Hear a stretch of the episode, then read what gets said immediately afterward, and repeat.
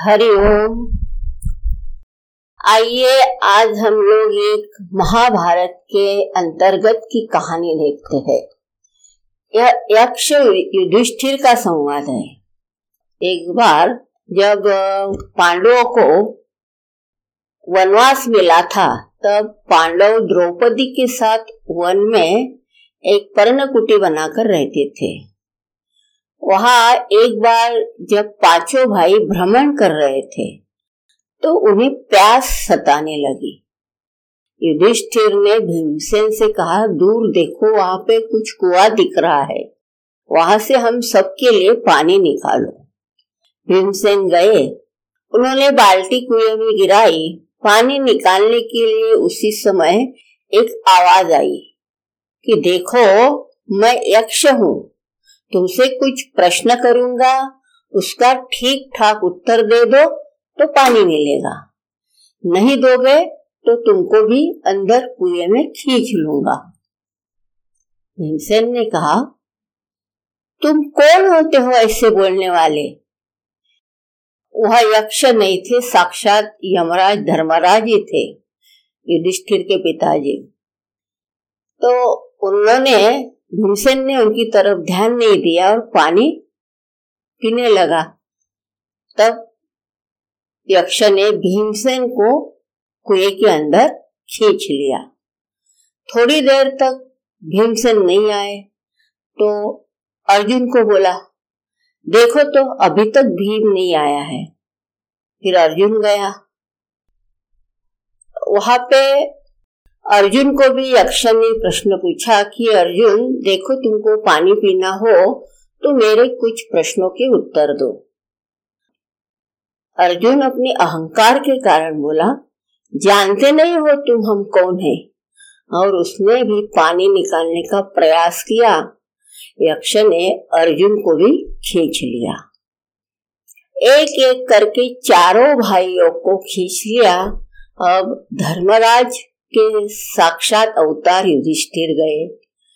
यक्ष ने कहा, तुम्हारे चार भाइयों को मैंने खींच लिया है। तुमको भी खींच लूँगा। यदि तुम मेरे प्रश्नों का उत्तर नहीं दोगे तो। युधिष्ठिर ने कहा, ठीक है। आपकी क्या प्रश्न है, वो आप हमें बताइए। हम यथासंभव उसका उत्तर देंगे। तो यक्ष वहाँ पे प्रश्न पूछते चले गए। वो उन्होंने साठ प्रश्न वहाँ पे पूछे हुए हैं।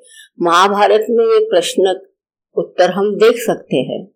और युधिष्ठिर सही सही उत्तर देते गए। और उनने एक प्रश्न किया कि किम आश्चर्य संसार में सबसे बड़ा आश्चर्य क्या है? युधिष्ठिर महाराज ने बताया कि प्रतिक्षण लोग मर रहे हैं। यमालय की ओर जा रहे हैं। देखने वाले देख रहे हैं कि ये मरा ये मरा। वह जानते भी है कि एक दिन यही हाल मेरा भी होना है। समझ भी रहे हैं। ऐसा नहीं है, बिल्कुल समझ नहीं रहे। देख रहे, समझ रहे, जान रहे। उसके बाद भी विचार नहीं कर रहे हैं कि हमारा भी नंबर आएगा।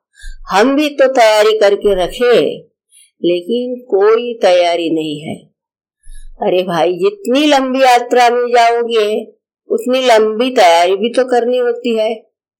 तैयारी नहीं करी तो यात्रा में परेशानी होती है। विदेश यात्रा में जाना है तो कितनी लंबी तैयारी करते हैं। पर उससे भी लंबी यात्रा ये है।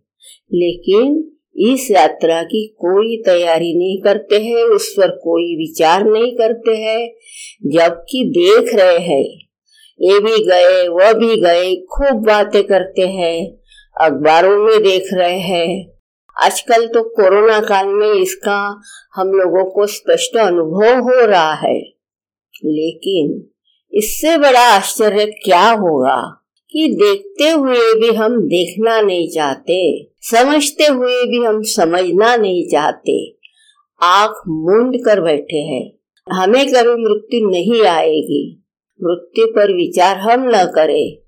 लेकिन मृत्यु की नज़र तो हम पर है। लेकिन कभी ये नहीं सोचते कि एक दिन मुझे भी मरना है। अगर ये घटना अप्रत्यक्ष होती कि आदमी था, अचानक गायब हो जाता है तो पता नहीं क्या हो गया। लेकिन मृत्यु की घटना हमारे सामने होती है।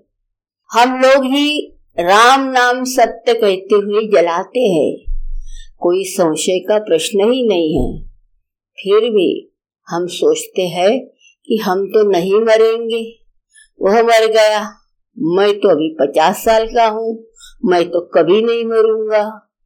ये किसके पास गारंटी है? अगला क्षण आए या न आए?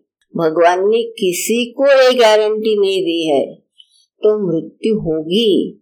उसको भुलाने के बजाय उसका स्वीकार करे। इस ज्ञान को अपनी बुद्धि में रखे कि मृत्यु कभी भी आ सकती है। ये ज्ञान रखेंगे तो मृत्यु से भयभीत नहीं होंगे। उसको हम अपना मित्र बना के साधना में आगे बढ़ जाएँगे। हरिओम